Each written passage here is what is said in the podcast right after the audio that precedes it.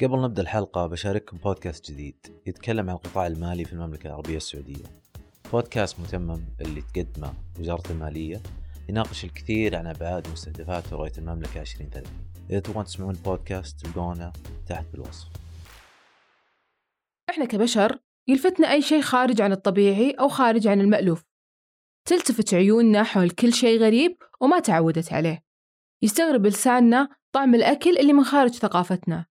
ونلتفت للملامح الغريبة عننا وتصيبنا الدهشة إذا شفنا الأشياء للمرة الأولى.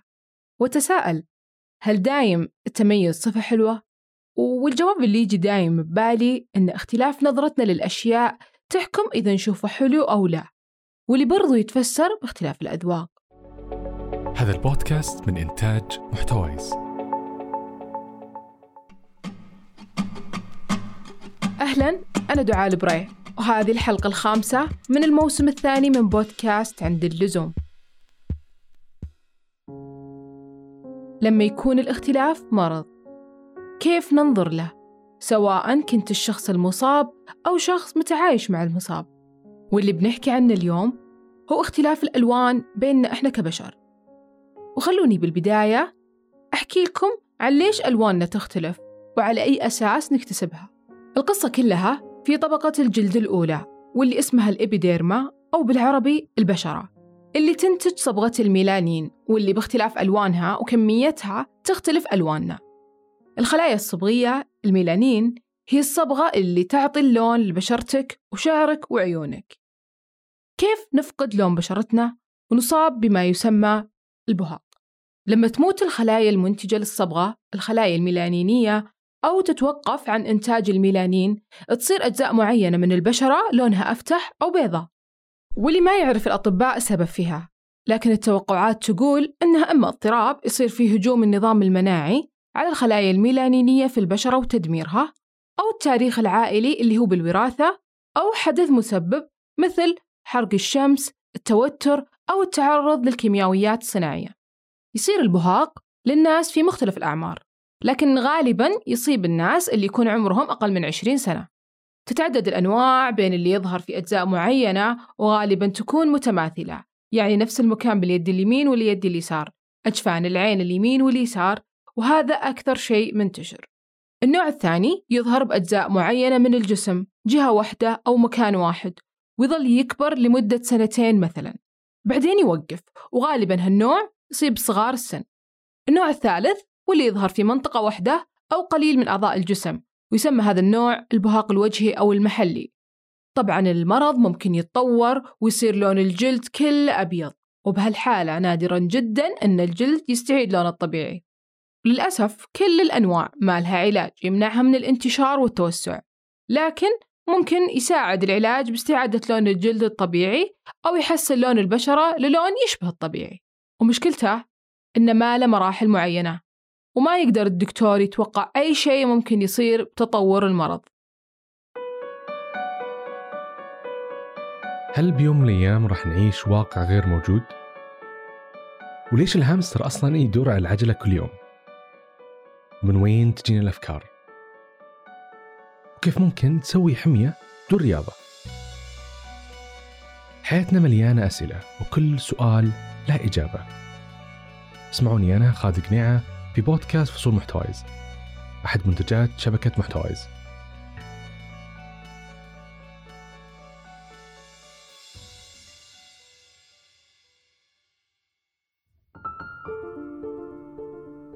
ودايم نسمع كلمة بهاق أو برص.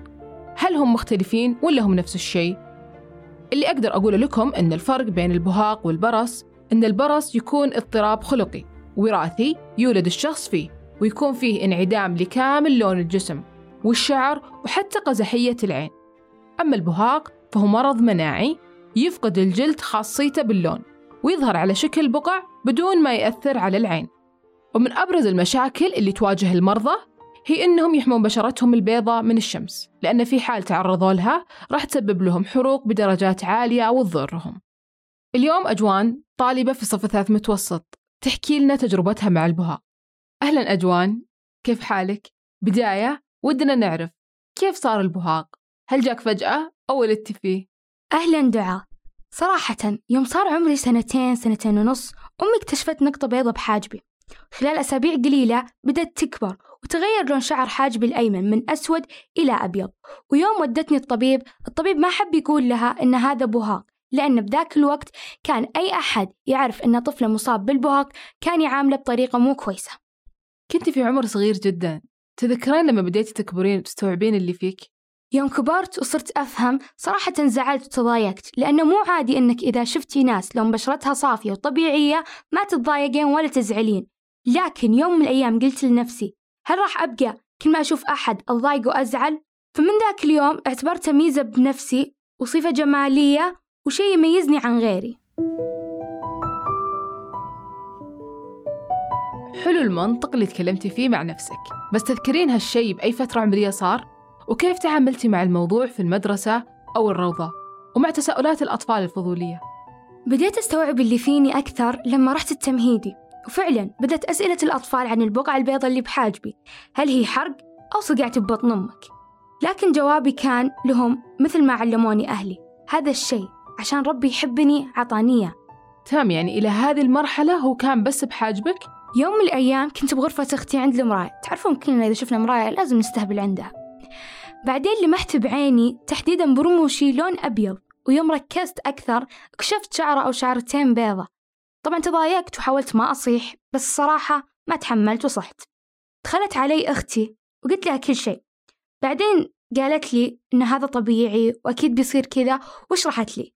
وبهذه اللحظة قررت إني أرجع أكلم نفسي وأقول إن هذه ميزة جديدة فيني وصفة راح تميزني عن غيري أكثر لما بدأ هذا التحول إيش كان شعورك؟ كيف تقبلتي هالتغيير؟ لما بديت مرحلة الثالث الابتدائي بدأ ينتشر اللون الأبيض بجسمي وصارت البقع تكبر أكثر وأكثر مع مرور الوقت تدرين اليوم عيني اليمين رموشها بيضة واليسار سوداء واللي صدمني أكثر بعد انتشار البهاق بكل جسمي شعر جسمي مو كله صار أبيض وهذا بين لي أن عندي نوعين من البهاق بجسمي سبحان الله فعلا هذا الشيء أعطاك منظر جمالي أه هل قد ضايقتك نظرات أو تساؤلات الناس؟ شوفي الناس اللي عمرها من 15 وفوق يطالعوني ويبتسمون لكن أطفال تعرفينهم فضوليين فيجلسون يطالعونك ويسألون أهلهم لكن الأهم كان إن كل أطفال العائلة يحبون أجوان وبالنهاية إيش اللي بخاطرك يوصل لكل اللي عندهم بهاق أو حتى المجتمع اللي حولك؟ علموا أطفالكم دايما أنهم يبتسمون سواء للأشخاص الطبيعيين أو اللي عندهم مرض أو أي شيء يخلي شكلهم مختلف. شكرا لعائلتي أقربائي وصديقاتي على دعمهم لي. أنا أجوان في هذا العمر 15 سنة قدرت أكون رسامة وأملك ما يقارب 35 لوحة متميزة في مدرستي خاصة بالإلقاء. عشان كذا أقول لكم أنتم مسؤولين عن تميز شخصياتكم مو الظروف. أول ما كنا نشوف مرضى البهاق كثير بالحياة. لكن بالفترة الأخيرة صرنا نلاقيهم في صفحات ال social media وبغلاف أهم المجلات العربية والأجنبية حتى أن كثير من الماركات العالمية أخذتهم كوجه إعلامي لماركاتهم ولهم جمهورهم. ومن أكثر المشاهير شهرة واللي أصيب بالبهاق هو مايكل جاكسون. كلنا نعرف أن مايكل جاكسون من أصحاب البشرة السوداء ونقدر نلاحظ هالشيء في صوره هو بسن صغير. لكن مايكل جاكسون أصيب بالبهاق وخلال سنتين تمكن البهاق من جسمه بنسبة 70% فلجأ إلى أن يأخذ العلاج اللي يصبغ بقايا جلده باللون الأبيض وعاش حياته طبيعية إلى أن توفي. وما منعه الاختلاف من الشهرة الواسعة اللي حصل عليها. وهذا أكبر دليل إن الاختلاف وحتى المرضي منه ممكن يكون ميزة حلوة تضيف للشخص وتنقله لعالم آخر.